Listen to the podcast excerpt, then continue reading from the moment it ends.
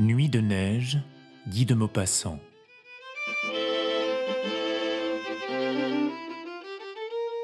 La grande plaine est blanche, immobile et sans voix.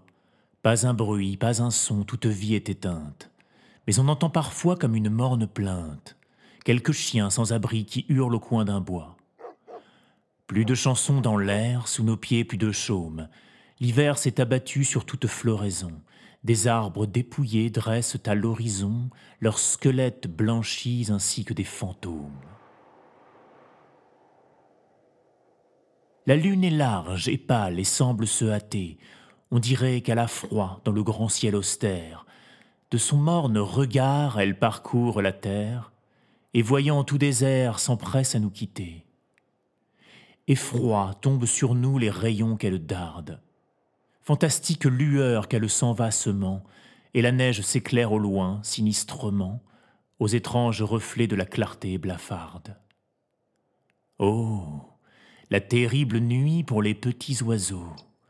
Un vent glacé frissonne et court par les allées. Eux, n'ayant plus l'asile ombragé des berceaux, ne peuvent pas dormir sur leurs pattes gelées.